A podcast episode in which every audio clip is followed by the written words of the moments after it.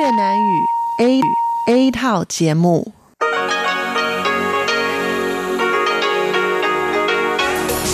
Đây là Đài Phát thanh Quốc tế Đài Loan RTI.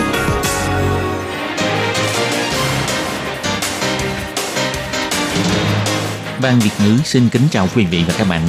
Đây là chương trình Việt ngữ Đài Phát thanh RTI được truyền đi từ Đài Loan.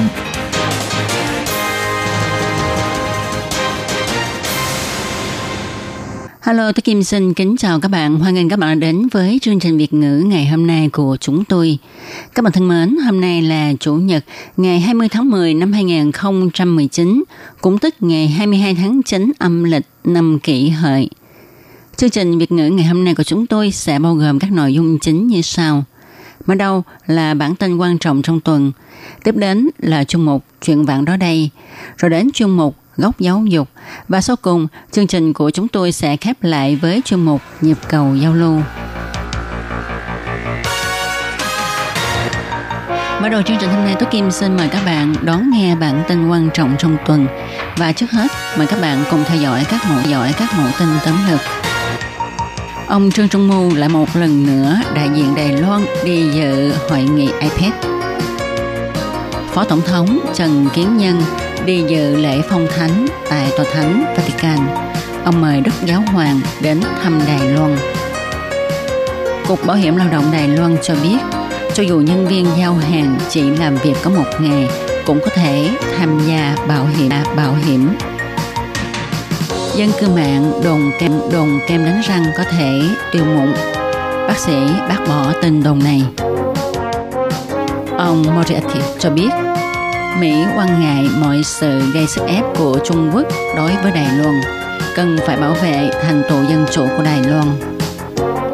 Thứ trưởng từ Tư Kiệm tham dự phỏng môn 2000 tại Prague. Bộ Ngoại giao Đài Loan cho biết thăm hóa mối quan hệ với Cộng hòa Z. Và sau đây, tôi Kim xin mời các bạn cùng đón nghe cùng đón nghe nội dung chi tiết của bản tin quan trọng trong tuần này nhé. Trong tuần này nhé. Hội nghị các nhà lãnh đạo kinh tế APEC năm nay sẽ được tổ chức tại Chile vào ngày 16 đến ngày 17 tháng 11. Sáng ngày 14 tháng 10, Tổng thống Thái Anh Văn tuyên bố sẽ do người sáng lập công ty chế tạo chất bán dẫn Đài Loan Trương Trung Mưu lại một lần nữa đảm nhiệm vai trò đại diện lãnh đạo Đài Loan. Năm 2006, ông Trương Trung Mưu từng đại diện lãnh đạo cựu Tổng thống Trần Thủy Biển. Năm ngoái, Tổng thống Thái Anh Văn cũng mời ông đại diện Đài Loan tham gia hội nghị và cũng từng tiến hành cuộc hội đàm hai bên với Phó Tổng thống Mỹ Mike Pence. Tổng thống Thái Anh Văn biểu thị năm nay bà lại mời ông Trương Trung Mưu đảm nhận trách nhiệm quan trọng này quan trọng này bởi vì ông ấy có địa vị cao trong ngành công nghiệp quốc tế, cũng có sự hiểu biết sâu sắc và độc đáo đối với sự phát triển công nghệ của Đài Loan. Trương Trung Mưu là ứng cử viên tốt nhất cho cuộc đối thoại giữa Đài Loan với các nhà lãnh đạo quốc gia về kinh tế thương mại và kinh tế số khu vực. Tổng thống Thái Anh Văn đã giao phó cho ông Trương Trung Mưu và đoàn đại diện hai nhiệm vụ. Trước tiên là thể hiện quyết tâm và thành tựu của Đài Loan trong việc thúc đẩy xã hội kỹ thuật, xã hội kỹ thuật số và quốc gia thông minh. Tổng thống Thái Anh Văn cho hay. 如何要透过新的数位科技强强化亚太地区的经济整合，是区域内所有 Làm thế nào để tăng cường hội nhập kinh tế ở khu vực châu Á Thái Bình Dương thông qua các công nghệ kỹ thuật số là vấn đề chung của tất cả các nước trong khu vực đang phải đối mặt. vì vậy, tôi giao nhiệm vụ thứ nhất cho quý vị, đó là mời quý vị, mời quý vị truyền đạt rõ ràng quyết tâm về kết quả của những nỗ lực trong nhiều năm qua của chúng ta trong việc thúc đẩy xã hội kỹ thuật số và quốc gia thông minh đến với các thành viên APEC, đồng thời đưa ra cách nhìn của Đài Loan trong việc làm thế nào để tăng cường hội nhập kinh tế xuyên quốc gia trong kỷ nguyên số. Tiếp đó, Tổng thống Thái Anh Văn hy vọng đoàn đại diện sẽ chia sẻ với tất cả với tất cả đối tác quốc tế về sự nỗ lực thúc đẩy tăng trưởng bền vững và bao trùm của Đài Loan, đồng thời cùng thúc đẩy tăng trưởng bền vững và bao trùm của nền kinh tế châu Á Thái Bình Dương. Ông Trương Trung Mưu lại một lần nữa đảm nhiệm vai trò đại diện lãnh đạo Đài Loan đi dự hội nghị APEC. Ông cho biết ông rất vinh dự và cũng rất vui khi nhận nhiệm vụ này. Ông Trương Trung Mưu cho hay APEC đã thành lập 30 năm. Trong 30 năm qua, sự phát triển nhanh chóng của Internet đã thay đổi sự phát triển kinh tế của thế giới và cũng thay đổi công việc và lối sống của rất nhiều người. Tại hội nghị APEC năm ngoái, ông đã đề xuất điều mà Internet mang lại cho con người không chỉ là sự đồng góp mà còn có thể đem đến vấn đề thất nghiệp, mức cân bằng giàu nghèo vân vân. Lần này, ông hy vọng có thể thảo luận với lãnh đạo các nước về vấn đề này. này. Sáng ngày 13 tháng 10 theo giờ địa phương, trước khi đi dự lễ phong thánh, Phó Tổng thống Trần Kiến Nhân cùng với phu nhân được Đức Giáo hoàng Friendship mời đến gặp gỡ riêng ông Trần Kiến Nhân đã gửi lời hỏi thăm chân thành của Tổng thống Thái Anh Văn đến với Giáo Hoàng, đồng thời đại diện nhân dân và chính phủ Đài Loan hoan nghênh Đức Giáo Hoàng đến thăm Đài Loan. Ông Trần Kiến Nhân biểu thị ông đặc biệt chuẩn bị một số quà tặng của Đài Loan để tặng cho Giáo Hoàng. Giáo Hoàng Francis rất thích những món quà đó. Phó Tổng thống Trần Kiến Nhân cho hay, một trong những món quà tặng là tạp chí Panorama của Bộ Ngoại giao vừa vừa xuất bản trong tháng 10 năm nay, nói về câu chuyện cống hiến sức mình tại các vùng sâu, vùng xa, tại Đài Loan của các linh mục nước ngoài như là linh mục Bresnales, linh mục Peter Lee, Trang Nguyễn Văn Hùng, vân vân. Qua các câu chuyện này, ông Trần Kiến Nhân muốn bày tỏ với giáo hoàng rằng nhân dân Đài Loan đều rất cảm ơn sự đóng góp của giáo hội công giáo đối với Đài Loan trong nhiều năm qua. Năm qua. Nhân viên giao hàng, nhân viên giao hàng bằng xe máy thường phải chạy ngược chạy xuôi giữa dòng xe đông đúc và thường xảy ra tai nạn, khiến cho mọi người quan tâm về vấn đề bảo vệ bảo vệ quyền lợi cho nhóm người này. Bộ Lao động Đài Loan nhận định quan hệ giữa chủ thuê và nhân viên giao hàng là quan hệ giữa lao động và người sử dụng lao động, nên phải mua bảo hiểm lao động cho nhân viên giao hàng. Ngày 15 tháng 10, Cục Bảo hiểm Lao động cho biết cho dù là người đã có việc làm chính, nay đi làm thêm hay mang tính chất làm công đều có thể tham gia bảo hiểm lao động. Cho dù họ chỉ làm việc có một ngày cũng có thể tham gia bảo hiểm lao động. Cục Bảo hiểm lao động cho hay, nếu với tư cách là quan hệ giữa lao động ở lao động và người sử dụng lao động thì chủ doanh nghiệp ít nhất nghiệp ít nhất phải mua bảo hiểm thất nghiệp, bảo hiểm lao động và nộp 6% tiền hưu cho lao động. Hiện nay tiền lương tham gia bảo hiểm được phân làm hai loại, loại làm ăn công và làm toàn thời gian. Về loại tiền lương làm ăn công thì mức mua bảo hiểm thấp nhất là 11.100 đài tệ. Còn với lương làm việc toàn thời gian thì mức mua bảo hiểm thấp nhất là 23.100 đài tệ. Tỷ lệ bảo hiểm thất nghiệp là 1%, bảo hiểm lao động là 10%. Tỷ lệ đóng tiền bảo hiểm bảo hiểm sẽ do chủ chịu 70%, người lao động 20%, chính phủ 10%.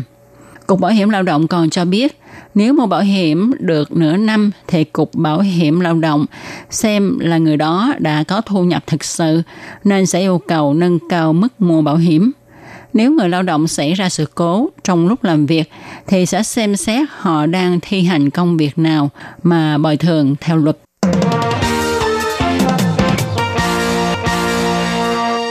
Gần đây, trên mạng lan truyền thông tin lấy kem đánh răng bôi lên mụn thì mụn sẽ lặn ngay, khiến cho không ít thanh niên nam nữ sử dụng thử. Về việc này, bác sĩ cho biết, tuy kem đánh răng có chứa một ít thành phần kháng khuẩn, nhưng nó không trị được mụn, mà ngược lại có khả năng làm viêm da, dị ứng. Bác sĩ khu túc mãn, Bệnh viện Trường Hóa nói, có bốn nguyên nhân gây nên mụn. Thứ nhất là sự tăng là sự tăng sừng khiến cho vách nang phình lên, dẫn đến sự hình thành mụn đầu trắng hoặc mụn đầu đen. Thứ hai là sự tăng tiết bã nhờn gây nên tình trạng da thừa bã nhờn tích tụ lại gây bít tắc lộ chân lông. Đây là một trong những nguyên nhân chính gây nên mụn. Thứ ba là sự xâm nhập của vi khuẩn, nhập của vi khuẩn. Thứ tư là viêm tổ chức năng lông và mô chung quanh. Các thành phần trong kem đánh răng có thể cho ta cảm giác thanh mát, đích thực có tác dụng kháng khuẩn nhưng không thể điều trị mụn. Cho nên nếu như da có nhiều mụn gây trở ngại mỹ quan thì mọi người nên tìm đến khoa da liễu cho bác sĩ khám và điều trị. Nhớ đừng nghe đừng nghe tin đồn thất thiệt rồi tự thoa hết chất này đến chất kia lên mặt thì có chừng không hết mụn mà còn có thể gây dị ứng, viêm nhiễm nặng viêm nhiễm nặng hơn.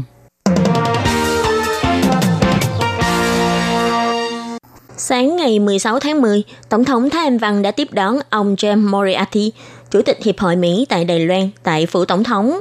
Tổng thống Thái Anh Văn bày tỏ, quan hệ Đài Mỹ đang trong trạng thái tốt nhất trong vòng mấy chục năm nay. Trong đó phải kể đến đối thoại tư vấn quản lý dân chủ Thái Bình Dương, Ấn Độ Dương, đường đầu giữa Đài Loan và Mỹ, được tổ chức vào tháng 10 năm 2019.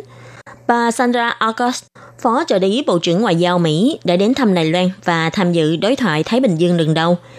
Đây đều là những minh chứng cho quan hệ ngày càng mật thiết giữa Đài, giữa Đài Loan và Mỹ.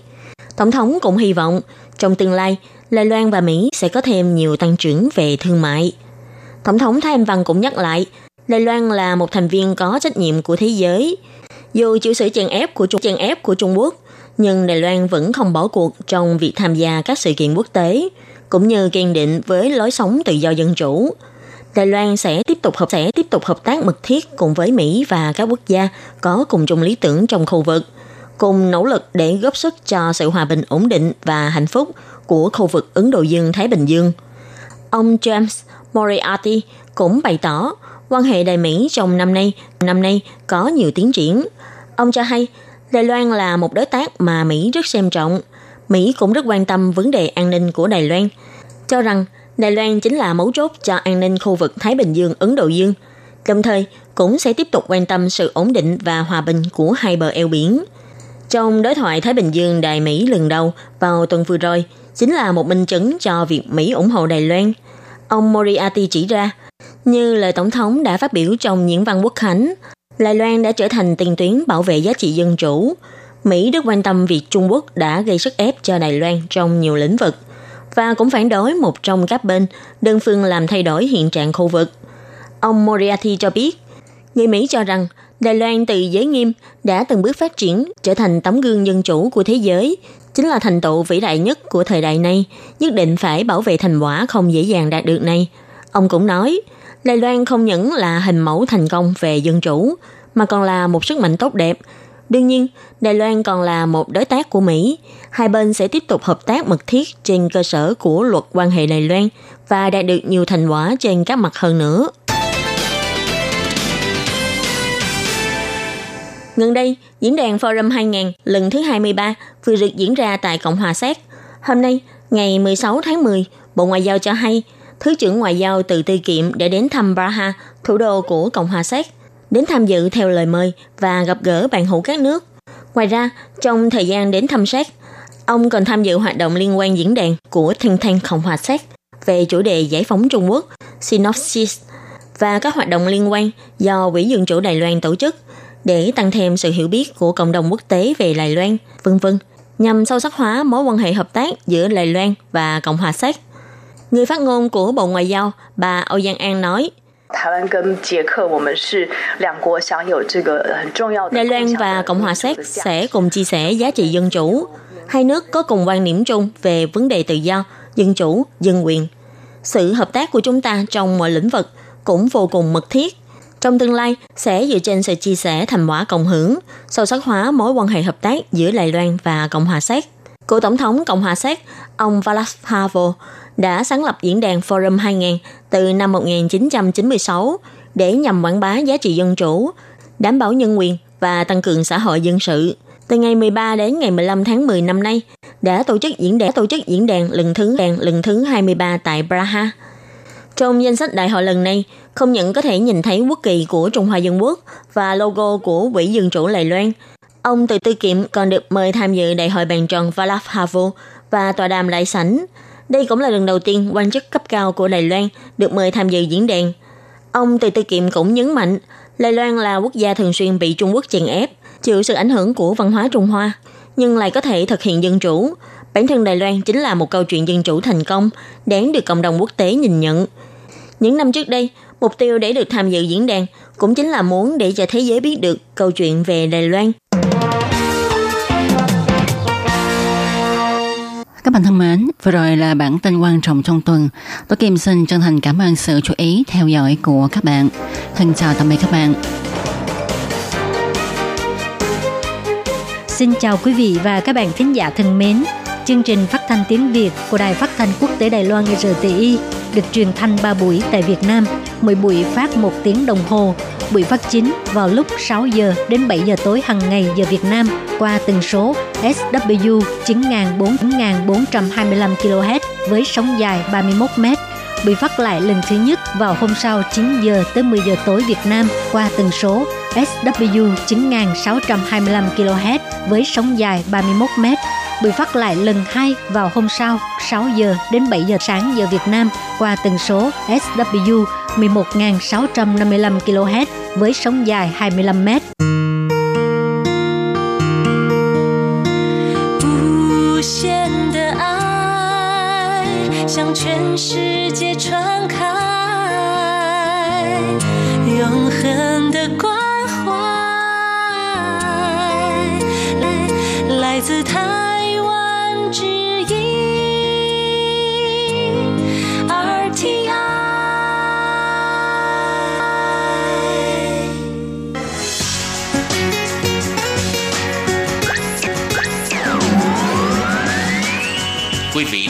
nghe chương trình Việt ngữ Đài RTI truyền thanh từ Đài Loan.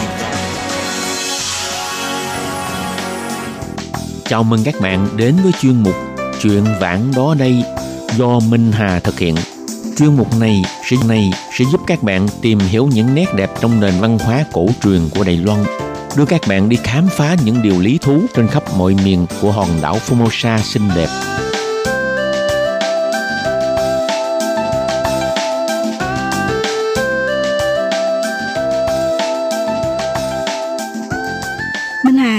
Chào quý vị và các bạn. Các bạn thân mến, mỗi dịp tại các ngôi chùa Đài Loan có tổ chức lễ hội cúng tế như là lễ đón rước thần linh, lễ thưởng công được mùa, lễ tạ ơn hoặc là lễ cầu an vân vân thì thông thường người dân sẽ mời nhiều đội hình đến biểu diễn nghệ thuật. Một trong những đội hình biểu diễn đặc sắc là bát gia tướng. Nói theo tiếng phổ thông Trung Hoa thì gọi là ba cha chàng. Có lẽ đối với các bạn Việt Nam hiện đang sống và làm việc tại Đài Loan thì sẽ có dịp thấy được những đội hình biểu diễn đặc sắc như thế. Nhưng các bạn có biết về xuất xứ của đội hình bát gia tướng là đến từ đâu? Các bạn có biết được tại sao có đội hình bát gia tướng ra mắt tại các lễ hội gắn với chùa chiền, mang ý nghĩa gì và cách tổ chức của đội hình là như thế nào? Trong chuyên một chuyện vạn đó đây kỳ này, Minh Hà mời các bạn tìm hiểu bối cảnh văn hóa của đội hình biểu diễn nghệ thuật ba Cha Trang đặc sắc này nhé.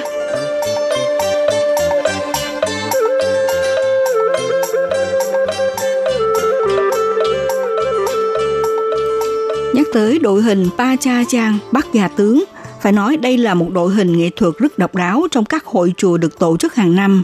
Đối với nhiều du khách nước ngoài khi họ có dịp đến Đài Loan tham gia các hoạt động hội hè do chùa chiền tổ chức, thì hình ảnh thu hút mọi người thích nhất là đến thưởng thức và bấm máy lia lịa để săn ảnh chính là tiết mục biểu diễn của đội hình Bắc Gia Tướng.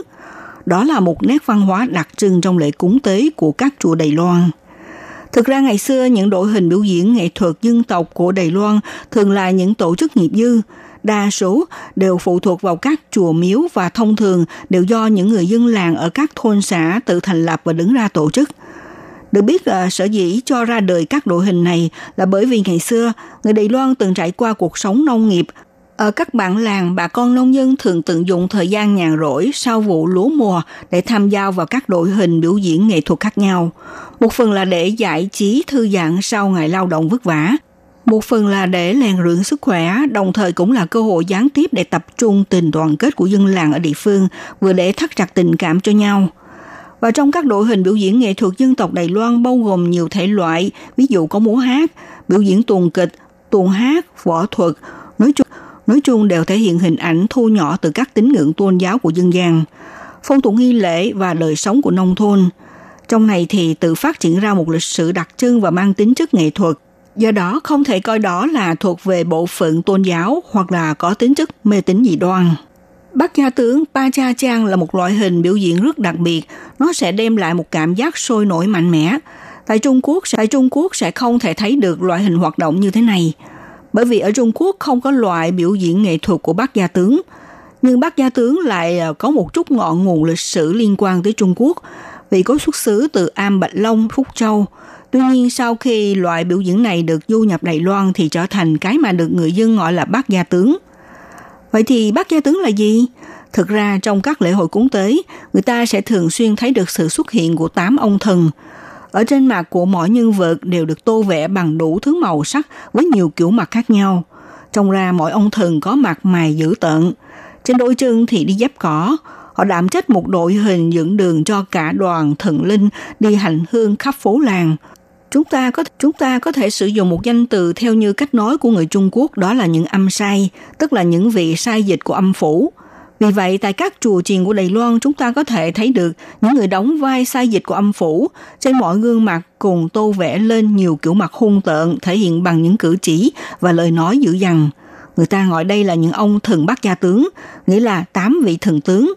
Về đội hình sắp xếp của bát gia tướng khác với các đội hình biểu diễn nghệ thuật, không đơn giản chỉ biểu diễn nghệ thuật mà còn mang ý nghĩa tôn giáo. Vì đây là những ông thần phụ trách chức vụ sai dịch của âm ty. Họ chuyên môn làm công việc truy bắt những hung thần quỷ dữ, nói cách khác là đảm trách nguyên cảnh sát nơi âm phủ.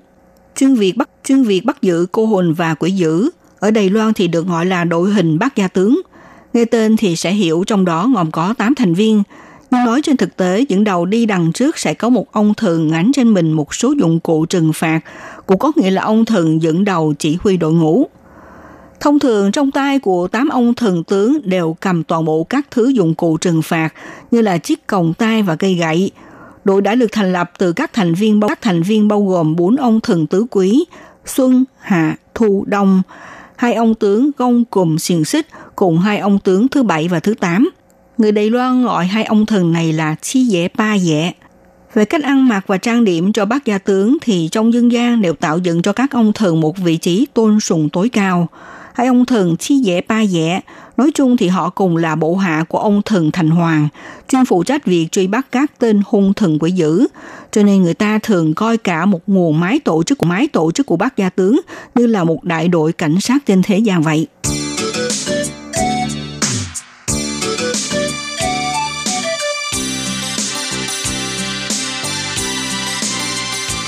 Nhìn từ quan điểm hiện đại thì người ta xem đội hình bác gia tướng gần giống như là quan sai nha thời xưa, tức là nơi phục vụ làm việc và nằm dưới tay cai quản nhất định là các thần linh chuyên quản lý về tư pháp. Ví dụ có ông thần Thành Hoàng, ông thần vua Thanh Sơn ở Đài Bắc, Địa Tạng Vương Bồ Tát là những vị thần chuyên cai quản tư pháp của âm ty. Các ông thần sẽ cử bác gia tướng phụ trách bắt giữ cô hồn ma quỷ nên hình thành nhóm thần ngông cùng xiềng xích về đặc điểm ăn mặc thì người ta sẽ thấy được nằm đằng sau ót của mọi ông thần đều treo toàn ten một sâu tiền giấy vàng, đôi chân thì đi dép cỏ. Ở Đài Loan mà thấy được cách ăn mặc của các thần theo kiểu dáng như vậy sẽ hiểu ngay đây là những ông thần thuộc về lĩnh vực cai quản nơi âm phủ. Nhiệm vụ của bác gia tướng là truy bắt các tên hung tên hung thần quỷ dữ và lại họ làm công việc dẫn đầu đi trước để mở đường cho thần linh. Ngoài ra người dân Đài Loan cũng tin tưởng những khi có ai trong gia đình nào thấy rằng không được sống một cách yên ổn hoặc là trên miền đất này từng xảy ra vụ án mạng, cũng có thể trên một đoạn đường nào đó hay xảy ra sự cố tai nạn xe cộ vân vân thì bác gia tướng sẽ nhận nhiệm vụ khử tà xua đuổi ma quỷ bởi lẽ theo phong tục của người Đài Loan thường có cái quan niệm là trong những vụ chết vì tai nạn bất ngờ thì cho là có thể hồn ma sẽ tìm mạng để thế chân. Cho nên người ta tin tưởng cứ phải xua đuổi nó đi. Chứ không thì vì sự cố xấu này vẫn sẽ bị xảy ra một cách liên tục. Thế nên vào mỗi dịp chủ chiền tổ chức lễ hội đón rước thần linh đi diễu hành, xem xét tuần tra, thì tất nhiên sẽ có bác gia tướng đi ghé qua những nơi được coi như là do bẩn, thì lúc này quý thần bác gia tướng sẽ chấp hành nhiệm vụ xua đuổi, khử tà bắt ma. Nếu như chúng ta nhìn từ khía cạnh biểu diễn nghệ thuật, diễn nghệ thuật thông qua các kiểu dáng khuôn mặt của bác gia tướng đã được tô vẽ thì được gọi là một loại hình nghệ thuật với màu vẽ trên khuôn mặt, nhưng có cách vẽ đặc trưng khác hẳn với cách vẽ mặt nạ kinh kịch, bởi vì nó được thể hiện bằng các nét vẽ hung dữ hơn nhiều. Một điểm đặc trưng khác của bác gia tướng là có những bước nhảy ờ, khác nhau, nào là thức tinh bộ, bát quái bộ, còn nữa họ thể hiện các động tác có đôi chút mềm mại, nhu mì hơn nữa tạo ra nhiều sự thay đổi trong đội hình. Nói đúng ra là thể hiện bằng các động tác võ thuật, còn về trang phục thì trang phục thì thông thường có cách ăn mặc để lộ một nửa bên vai. Thực ra cách tạo dáng của bác gia tướng giống như là các quan sai dịch làm việc tại cơ quan sai nhà ngày xưa – ở Đài Loan, nhiều người dân có ấn tượng không tốt về những người tham gia hoạt động của đội hình Bắc Gia tướng, đồng ý rằng họ là nhóm người thường hay cấu kết với bọn xã hội, kết với bọn xã hội đen, lập băng nhóm sinh sự. Thực ra Đài Loan thì những đội hình đạt quy mô lớn nhất, lập ra những quy tắc nhiều nhất lại chính là bác gia tướng. Được biết thì ngày xưa trong dân gian thịnh, trong dân gian thịnh hành đang thịnh hành mời đội hình bắt gia tướng ra ngoài biểu diễn là vì ban đầu do có một số tín đồ muốn đáp lại lễ cầu nguyện của mình nên người tín đồ tự nguyện tham gia vào đội hình đảm trách bắt gia tướng để nhận trách nhiệm dẫn đầu, nhiệm dẫn đầu mở đường bảo vệ cho thần linh trong suốt chặng đường đi tuần hành và dần dần đến ngày nay, bắt gia tướng vừa được coi là một đội hình biểu diễn về nghệ thuật và cũng là một đội hình tôn giáo xuất hiện trong các nghi lễ cúng tế. Các bạn thân mến, chuyên một chuyện vạn đó đây hôm nay giới thiệu đến các bạn về xuất xứ của đội hình Bắc Gia Tướng. Đến đây xin được khép lại. Minh Hà xin kính chào, tạm kính chào tạm các bạn và hẹn gặp lại các bạn cũng trên làn sóng này vào buổi phát kỳ sau.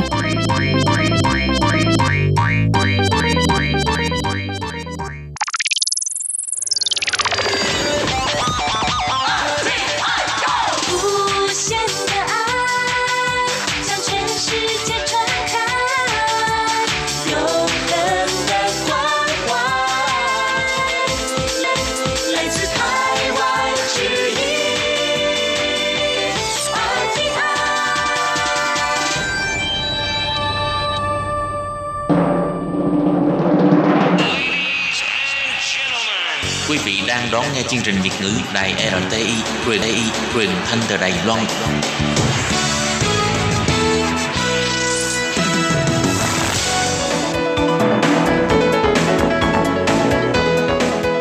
Chào mừng các bạn đến với chuyên mục Góc giáo dục do Khiết Nhi và Lệ Phương cùng thực hiện.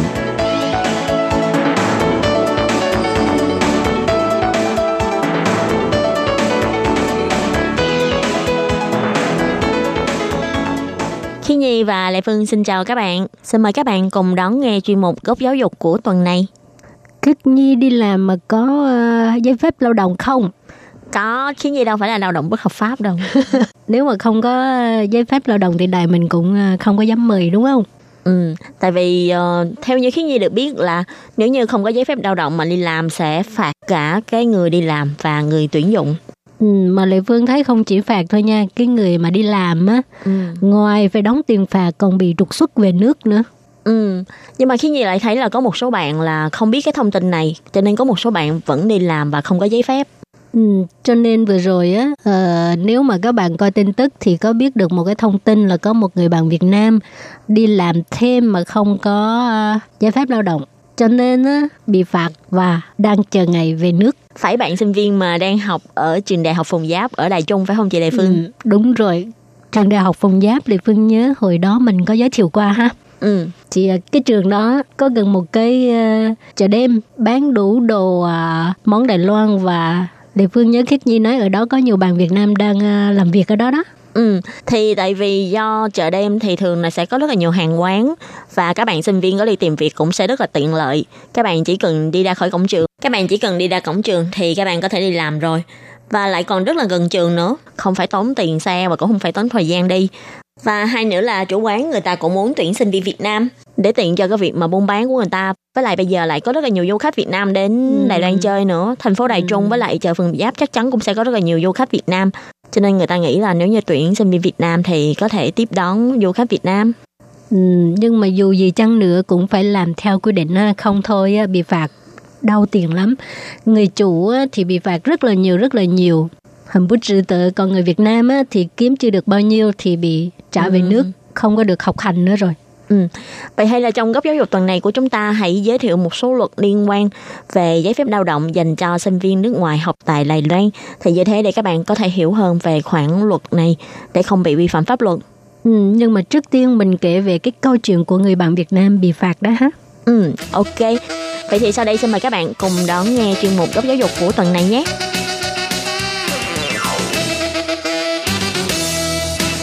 Thì theo thống kê của Cục Lao động thành phố Đài Bắc, đến tháng 9 năm 2019, lao động nước ngoài có trình độ cao, vi phạm luật vi phạm luật phục vụ việc làm, bị phạt là có đến 21 vụ.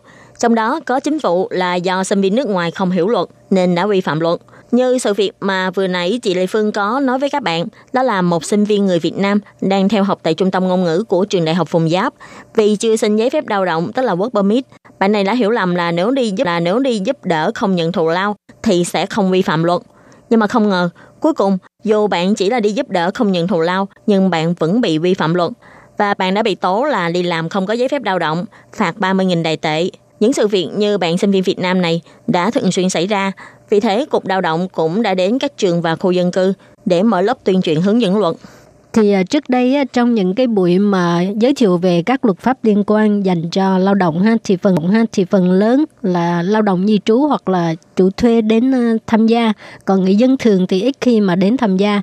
Nhưng trên thực tế, phân tích theo các vụ vi phạm pháp luật trong những năm gần đây thì tỷ lệ người dân vi phạm pháp luật là vì thiếu hiểu biết về luật thì đang ngày càng gia tăng. Và sinh viên người Việt Nam nêu trên á, là một trong những số đó thì bạn sinh viên Việt Nam này nói là do muốn à, à, thử cái kết quả học tập của mình trong trường cho nên đã đến à, quán mì này để mà làm giúp tại vì bạn nghĩ là mình học à, tiếng Hoa mà lớp ngoại ngữ cho nên muốn biết cái cái trình độ nghe nói của mình là như thế nào Ừ. nhưng mà không ngờ không ngờ vì một cái sự hiểu lầm mà phải trả một cái giá rất là đắt Là do bạn sinh viên Việt Nam này đến Đài Loan là để học ngôn ngữ. Mà trong luật của Đài Loan thì có quy định dành cho các bạn sinh viên là chỉ đến học ngôn ngữ thôi. Nếu chưa đầy một năm thì sẽ không thể nào xin giấy phép lao động. Cho nên, cho nên sinh viên Việt Nam này đã không có giấy phép lao động. Và chủ quán mì cũng nghĩ là do bạn sinh viên này chỉ là đến để giúp đỡ và không có nhận thù lao, có nhận thù lao. Chủ quán cũng không có nghĩ đến cái việc mà phải kiểm tra giấy phép lao động của bạn sinh viên này. Vì thế mà vô tình hai người đều đang vi phạm luật của Đài Loan và cuối cùng hai người đều bị hai người đều bị phạt.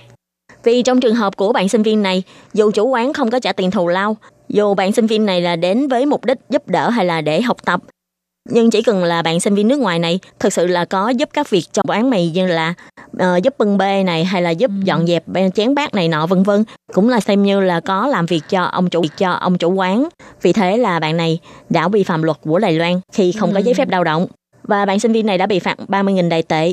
Và ông chủ quán thì bị phạt 150.000 đài tệ và điều đáng buồn hơn nữa là do bạn sinh viên Việt Nam này không có giấy phép lao động mà đi làm, cuối làm cuối cùng bạn sinh viên này ngoài bị phạt tiền ra còn bị trục xuất về nước.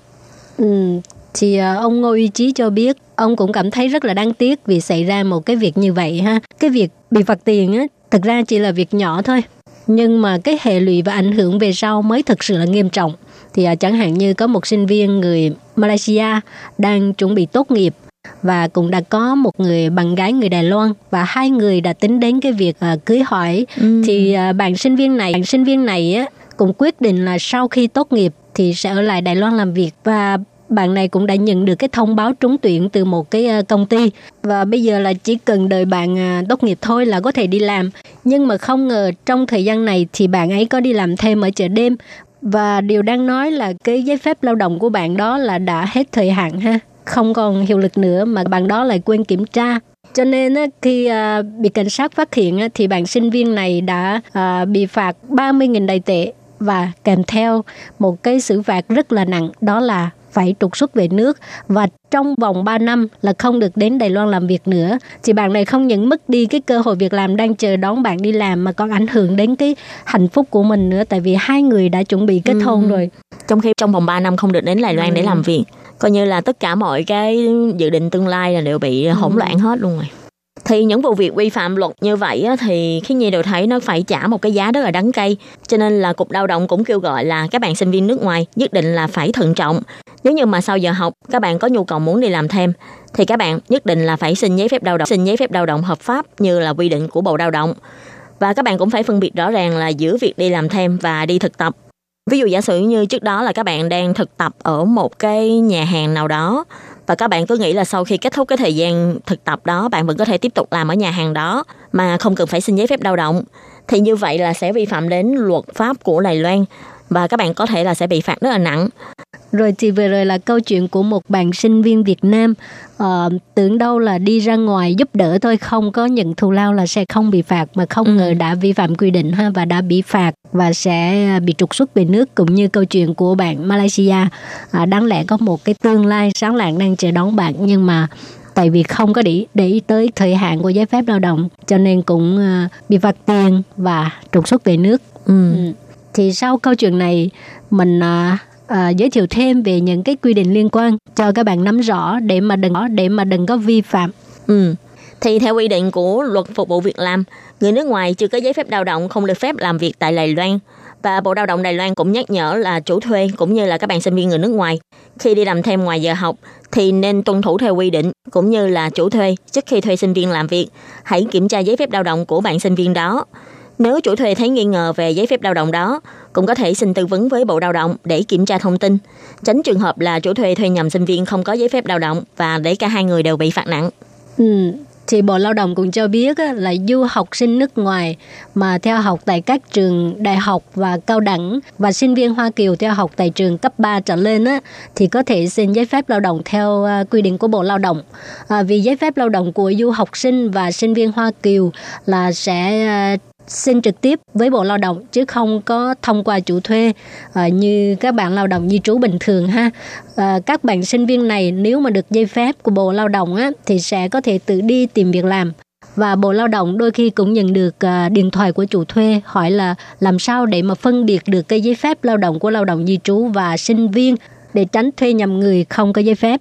Và Bộ Lao động cũng nói thêm là hồ sơ để xin giấy phép lao động sau khi được Bộ Lao động duyệt sẽ cấp giấy phép và gửi về trường. Trên giấy phép có họ tên người nước ngoài, số hộ chiếu, số thẻ cư trú, trường đang theo học, mã số giấy phép lao động và thời hạn giấy phép. Và thời hạn của giấy phép lao động cho mỗi lần xin thông thường là 6 tháng. Để tăng khả năng phòng chống làm giả giấy phép, nên thường ở dưới góc phải của giấy phép lao động của sinh viên sẽ có biểu tượng chống làm biểu tượng chống làm giả của Bộ Lao động để giúp người dân có thể dễ dàng nhận dạng là giấy phép thật hay là giấy phép giả. Thì à, ngoài ra ha cũng có quy định là sinh viên qua đây đi làm phải à, không được quá bao nhiêu ha chẳng hạn như có một cái quy định đó, đó là ngoài thời gian à, nghỉ hè và nghỉ đông ra thì thời gian làm việc của mỗi sinh viên là không được quá 20 giờ trong một tuần. Ừ. Tức là trong những cái thời gian mà trong học kỳ các bạn vẫn phải đi học á thì các bạn chỉ được làm không được quá 20 giờ trong một tuần, còn làm quá 20 giờ trong một tuần là vi phạm luật của Đài Loan, của Đài Loan. Và nếu làm trái với quy định này thì Bộ Lao động có thể hủy bỏ giấy phép lao động của phép lao động của bạn. Và theo quy định, nếu du học sinh đi làm mà chưa có giấy phép lao động sẽ có thể phạt từ 30.000 đài tệ cho đến 150.000 đài tệ và lập tức trục xuất khỏi Đài Loan. Về căn cứ về căn cứ theo quy định về biện pháp quản lý và giấy phép để tuyển dụng người nước ngoài thì các du học sinh nước ngoài, sinh viên Hoa Kiều đến Đài Loan theo học hệ chính quy thì sau khi nhập học là có thể làm thủ tục xin giấy phép lao động. Còn đối với sinh viên nước ngoài đến Đài Loan à, theo học hệ ngôn ngữ, tức là học tại các trung tâm ngôn ngữ của các trường đại học á, thì phải sau khi nhập sau khi nhập học một năm mới có thể xin giấy phép lao động ha. Ừ, trường hợp này thì giống như các bạn sinh viên Việt Nam ở trường Đại học Phùng Giáp là tại vì bạn ấy đến chưa đủ một năm, đủ một năm cho nên bạn ấy không có xin được giấy phép lao động. Và ngoài ra là đối với lại các sinh viên đang xin bảo lưu hay nghỉ học, nếu thời điểm mà bạn bảo lưu hay nghỉ học mà giấy phép lao động của bạn vẫn còn thời hạn thì lúc đó bạn phải nộp trả lại giấy phép lao động đó cho nhà trường.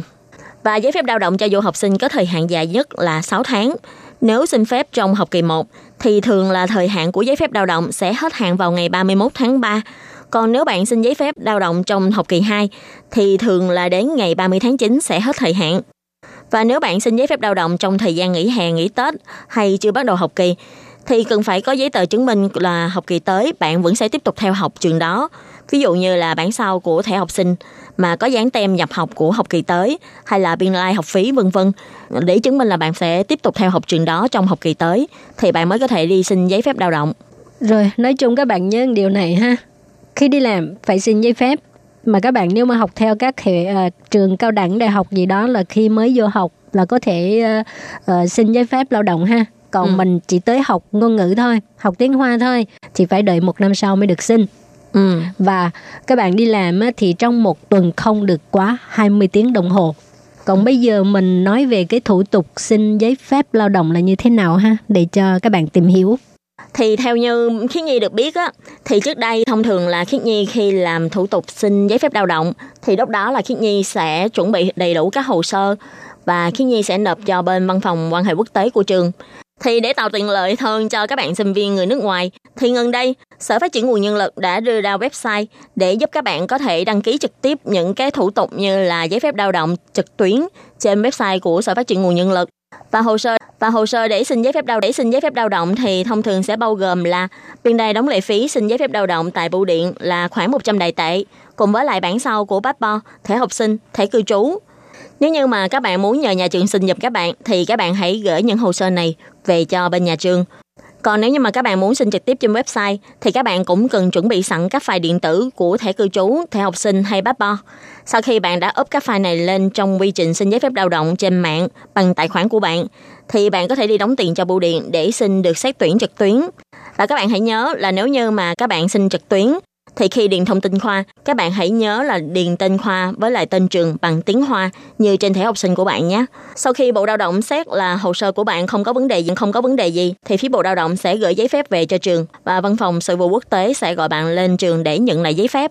Các bạn có thể lên Google để search từ Easy Work Taiwan thì các bạn có thể tìm ra trang website này của bên Sở Phát triển Nguồn Nhân lực. À, các bạn thân mến thì hy vọng thông qua nội dung trong chương mục à, góc giáo dục hôm nay là có thể giúp cho các bạn hiểu rõ hơn về cái quyền lợi của mình à, phải làm theo quy định ha nếu không mình sẽ phải trả một cái giá rất là đắt đó ha. Ừ. Và các bạn thân mến, chuyên mục góc giáo dục của tuần này cũng xin tạm khép lại tại đây. Cảm ơn sự chú ý lắng nghe của quý vị và các bạn. Khi Nhi và Lệ Phương cũng xin chào tạm biệt các bạn tại đây. Xin thân ái chào tạm biệt các bạn. Bye bye. bye bye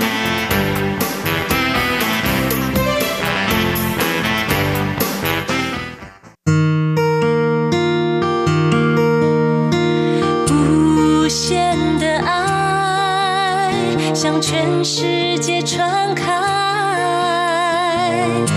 永恒的恒的关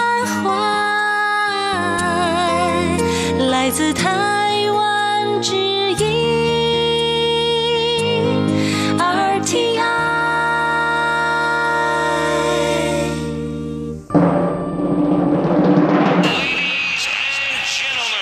Quý vị đang đón nghe chương trình Việt ngữ Đài RTI truyền thanh truyền thanh từ Đài Loan.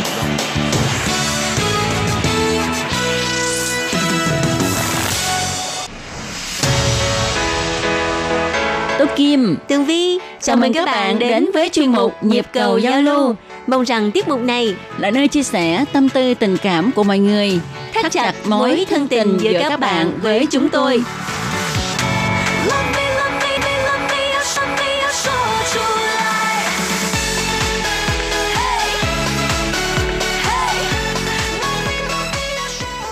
Hello, tôi Kim và Tường Vi xin chào các bạn. Hoan nghênh các bạn đã đến với chuyên mục Nhịp cầu giao lưu ngày hôm nay của chúng tôi. Thưa các bạn, chuyên mục và nhịp cầu giao lưu chủ nhật hàng tuần của Tú Kim và Tường Vi hôm nay à, cảm thấy rất là mới mẻ bởi vì à, có một vị khách mời rất là trẻ Ừ. ở bên cạnh Tường Vi và Tú Kim cho nên mình cảm thấy là mình trẻ ra. Mặc dù hôm nay trời mưa, nhưng mà Ừ. thấy ấm cúng vô cùng. à. Đúng rồi, Tường Vi có lẽ là người này rất là là là ờ, tạo cho đối phương một cái cảm giác an toàn. Ừ. Ừ. Tin chắc rằng ha khi mà người này lên tiếng thì các bạn sẽ đoán ra là ai tại vì cũng thường xuyên ờ, đến với chương mục và ngày xưa cũng là một thành viên của ban Việt ngữ. Hey, xin chào chị, xin chào chị Tố Kim và chị Tường Vi. Quang Thịnh hôm nay rất là vinh hạnh được quay lại Đại RTI và tham gia chuyên mục của hai chị. À, rất hoan nghênh bạn Quang Thịnh đã trở lại với đài à, RTI và trong à, rất là nhiều năm vắng bóng thì cũng có một số thính giả vẫn nhớ tới Quang Thịnh đó Quang Wow. Thịnh biết không? Ừ, như là ngày hôm nay mưa là nó bớt lạnh đi rồi. Trong à, khoảng thời gian mà Quang Thịnh à, học đại học và tốt nghiệp rồi đi làm á thì à, có thể nói là bước đường của Quang Thịnh đi rất là vững chắc và cho tới thời điểm hiện tại thì Quang Thịnh đã có một công việc vô cùng ổn định tại Đài Loan. Ừ. Vậy Văn Thịnh có thể ờ, nói sơ về cái quá trình ờ, mình từ ở Việt Nam sang Đài Loan du học và tìm việc ở đây không ạ? À, thực sự thì Quang Thịnh cũng không phải là người đến từ thành phố lớn Hà Nội hay Hồ Chí Minh. Quang Thịnh cũng đến từ một vùng đất rất là nhiều đồi núi, những con sông chằng chịt và từ đó thì mình xa quê, mình đi học. Em cũng dám học theo bác Hồ ra đi tìm đường cứu nước. Nhưng em cứu bản thân em trước. Rồi qua đó Thịnh học tiếng Hoa lại ờ, từ đầu, tại vì mình vốn vĩ là người kinh gốc không biết tiếng Hoa. Rồi sau đó học đại học, rồi xong đại học mình lại học thạc sĩ, rồi tìm những công việc ờ, thích hợp qua nhiều cái sự lựa chọn thì hiện tại thì Thịnh làm về mảng du lịch cho khách Việt Nam đến Đài Loan để tham quan và du lịch Đài Loan. Ừ. Và tôi Kim tin chắc rằng ha các công ty lữ hành ở Việt Nam không lạ gì đối với cái tên Đỗ Văn Thịnh hết. Thật sự thì cái công việc của mình nó phụ thuộc vào cái cái nguồn tài nguyên của công ty. Ừ. Cho thì cái sự mà lựa chọn công việc rất là quan trọng tại vì à, qua nhiều cái sự phối hợp cũng như là tìm hiểu với các công ty khác nhau thì ông Thịnh chọn đến công ty du lịch đó là công ty du lịch có lịch sử hơn 35 năm do đó ngoài cái môi trường và làm việc cho khách Việt Nam đến Đài Loan tham quan thì có nhiều rất là nhiều quốc gia khác. Thì đó thì mình có cái nguồn tài nguyên lớn từ công ty giống như nhà hàng khách sạn hay những mối quan hệ sẵn. Thì do đó thì về Việt Nam làm việc thì nó rất là đơn giản. Tại vì người ta đã biết được cái cái vốn vĩ công ty mình nó đủ to lớn như thế nào Ừ. Nhưng mà đâu phải ai cũng may mắn như là Quang Thịnh sau khi tốt nghiệp à, thạc sĩ xong một cái là tìm được một công việc tốt như vậy.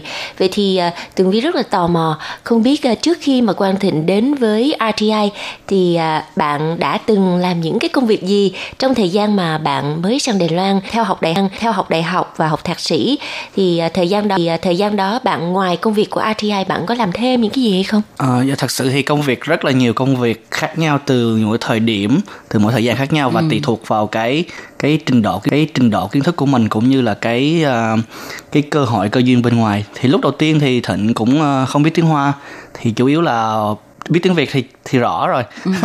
Và cộng thêm cái là mình cũng ờ, rất là cần cù siêng năng À, do đó thì em làm việc ở những cái quán nó, nó nghiêng về tay chân một tí giống như là về những nhà hàng Việt Nam hay những lò bánh mì.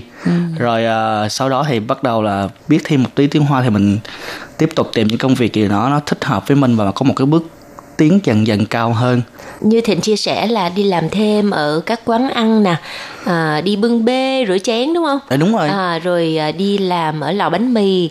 Và sau đó là cũng làm thêm ở RTI một khoảng thời gian một khoảng thời gian rồi à, tốt nghiệp và tìm được công việc. Thì cái khoảng thời gian mà bạn vừa mới tốt nghiệp á à, lúc mà bạn đi tìm công việc thì có khó khăn không?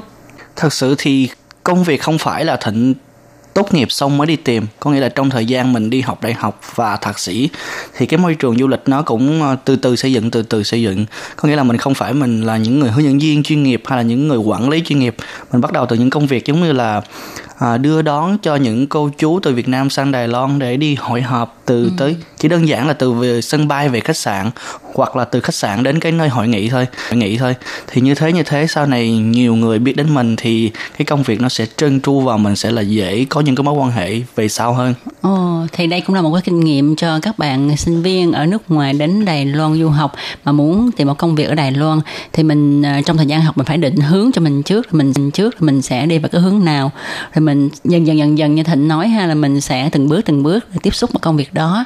Thì về Dạ. sau ờ, mình sẽ có nhiều cơ hội để mà đi vào cái ngành đó hơn. ừ, theo em nghĩ như thế Vậy thì à, sau à, nhiều năm cố gắng thì Thịnh có một cái lời khuyên nào đối với các bạn sinh viên vẫn còn đang trong nhà trường và hoặc là một số bạn sinh viên đang chuẩn bị tìm việc làm, bạn có lời khuyên gì dành cho những bạn đó hay không? À, thật xưa thì ngày xưa khi mà mình đi học mình cũng sẽ nói là rất là cực khổ tại vì đi học. Nhưng mà sau này đi làm nó cũng vẫn có những cái cực khổ của việc đi làm.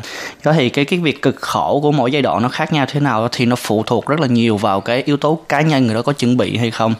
Đó thì khi mà mình đã à, lựa chọn con đường mà đi học và con đường tương lai sau này thì mình nên định hướng khi học thì mình có thể là dành bao nhiêu phần trăm thời gian cho việc học tại nhà trường bao nhiêu phần trăm thời gian để làm việc hoặc là có kinh tế riêng cho bản thân bao nhiêu phần trăm thời gian để cho mình xây dựng cái tương lai về sau hơn nữa.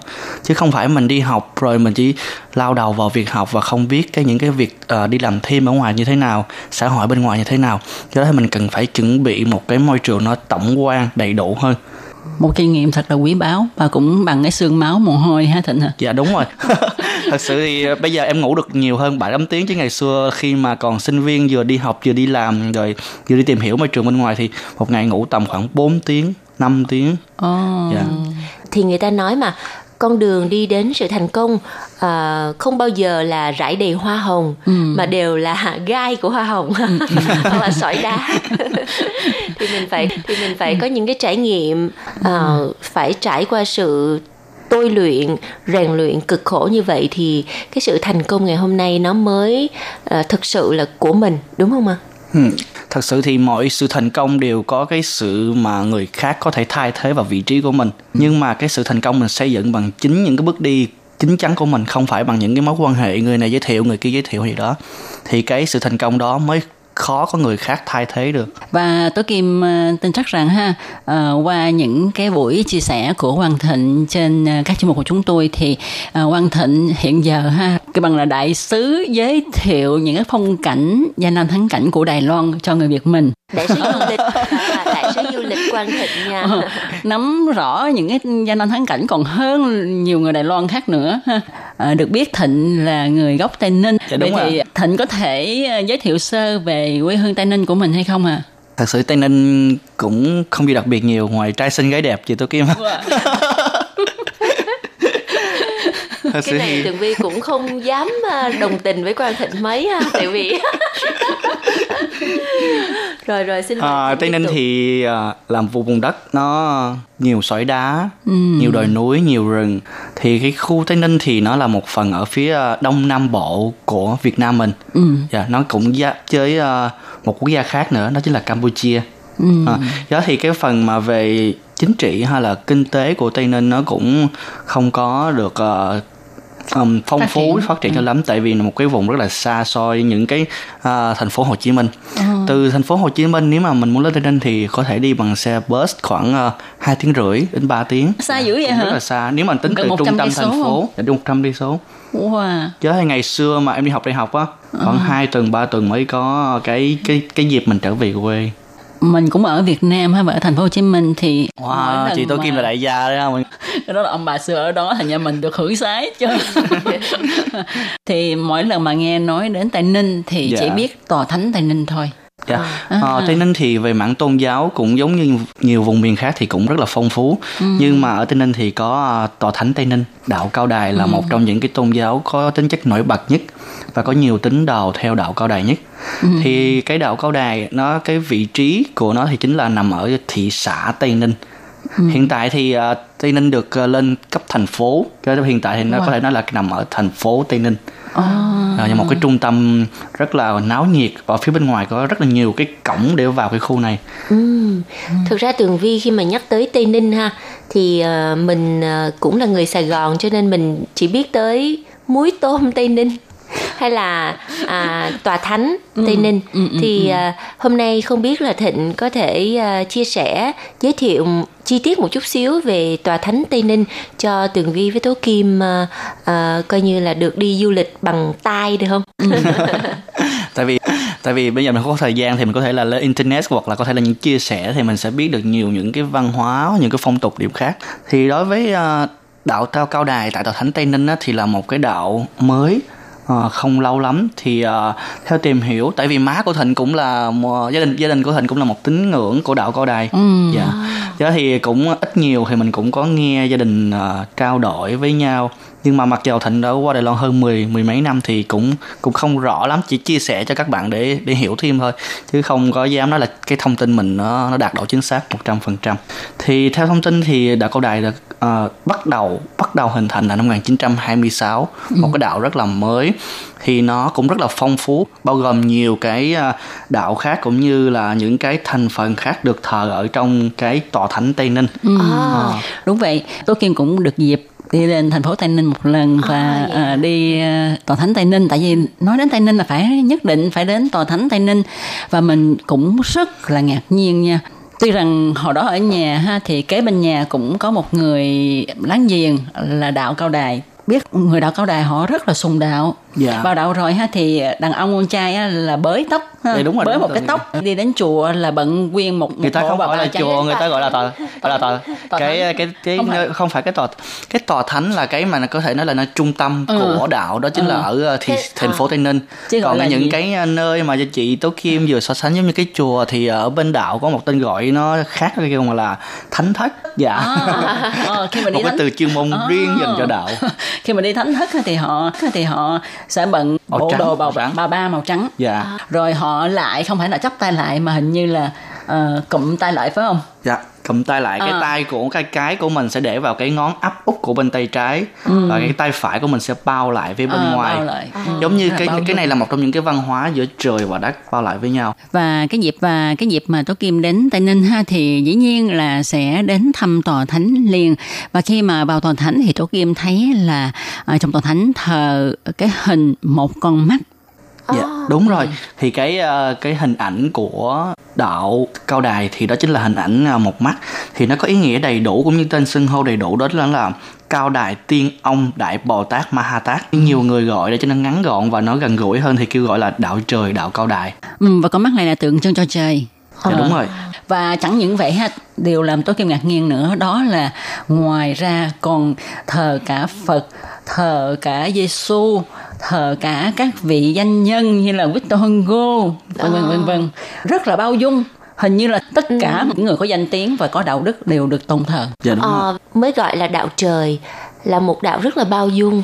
Ở trong tòa thánh là có uh, rất là nhiều những cái tượng ngoài là tượng Phật tượng ờ, ờ, uh, Giêsu rồi uh, những cái người mà nổi tiếng những cái người mà có công với lại uh, thế giới đều có thể ờ, được ờ, thờ phượng ở trong ờ, tòa thánh đúng không ạ? Dạ đúng rồi, tại vì cái có thể nói là một cái đạo nó xuất thân cũng rất là mới. Khi đó thì nó bao gồm nó bao gồm những cái tốt của những cái tôn giáo khác.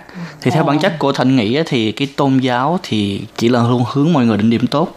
Không mình không phân biệt là đạo hồi, Phật giáo hay là những đạo gì khác. Đều hướng mọi người điểm tốt.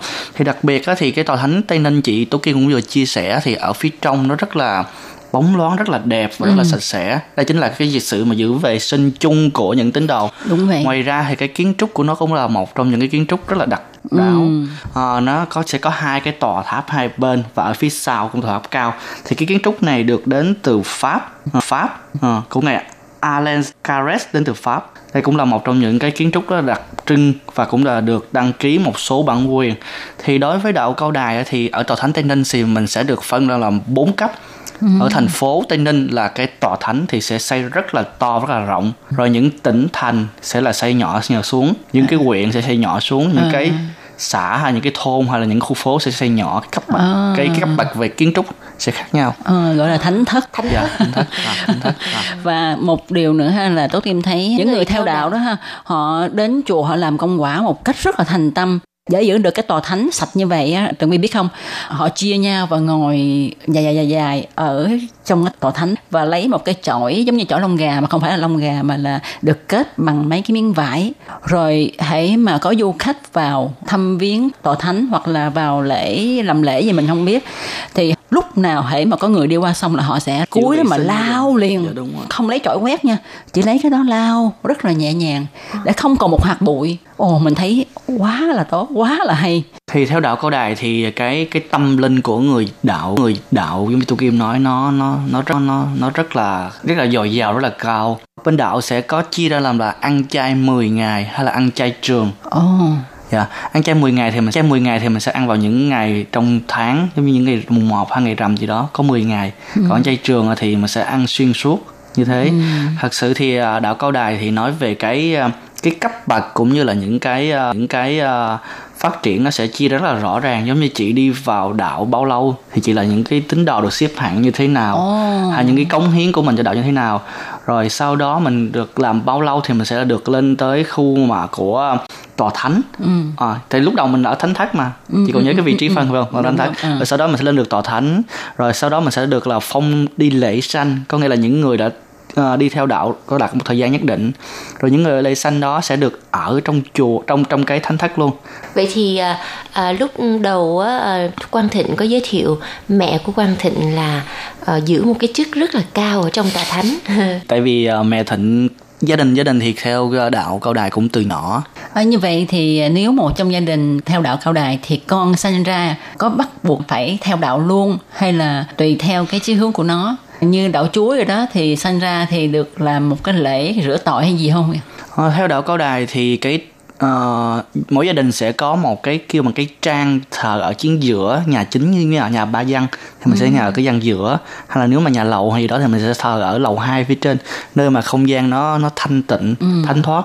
Thì em thấy bản thân em thấy thì đa số gia đình ai có đạo cao đài cũng cũng theo đạo. Ờ. nhưng mà không phải là tình bắt buộc 100% phải theo đạo hay là những cái người mà sau này sẽ cưới họ phải là bắt buộc phải theo đạo cao đài. Có nghĩa là khi mà mình đủ 16 tuổi mình sẽ là một cái lễ giống như là gia nhập um, nôm na là gia nhập vào đạo. À, giống như quy y vậy á hả? Giống như theo đạo Phật là quy y chứ dạ gì? dạ dạ. À. do đó mình sẽ có một cái xin cái lễ như thế vào trong thánh thất của mỗi địa phương. Còn thí dụ mà không muốn thì không, dạ không sao làm cả. cái lễ đó. Dạ à. không muốn không sao cả. Thì à, thực ra à, đạo là một thứ mà để cho con người người ta hướng tới cái thiện cái đẹp cho nên là à, nếu như mà bắt buộc thì thành ra nó lại không hay rồi Đúng vậy. Đúng rồi. À, cái gì cũng phải tự nguyện à. Ừ. và rất là cảm ơn Quang Thịnh đã chia sẻ rất nhiều về đạo cao đài à, thực ra thì Tường Vi không có hiểu mấy về đạo cao đài Ừ. mà xung quanh bạn bè cũng không có ai mà đạo cao đài cả ngày hôm nay Tường Vi mới biết Quang Thịnh là đạo cao đài Wow, nghe Thịnh chia sẻ ha thì Tố Kim thấy rằng ha dù Thịnh có đi xa Tây Ninh cũng mười mấy năm rồi nhưng mà Thịnh vẫn còn rất là hiểu rõ Tây Ninh và luôn cập nhật những điều mới mẻ, những điều mới mẻ của quê hương mình. và chắc chắn là sẽ còn rất là nhiều những điều thú vị ờ, sẽ được uh, Quang Thịnh tiết lộ với chúng ta trong chuyên mục tuần sau. Bởi vì à, bây giờ thì, à, bây giờ à, thời gian phát sóng của mình đã đến lúc phải nói lời tạm biệt rồi. Ừ, cho nên à, chúng tôi xin hẹn các bạn vào trong một tuần tới để cùng khám phá Tây Ninh qua lời chia sẻ của bạn Đỗ Văn Thịnh nha. xin chúc cho các bạn một ngày thật vui. Hẹn gặp lại bye bye Bye bye.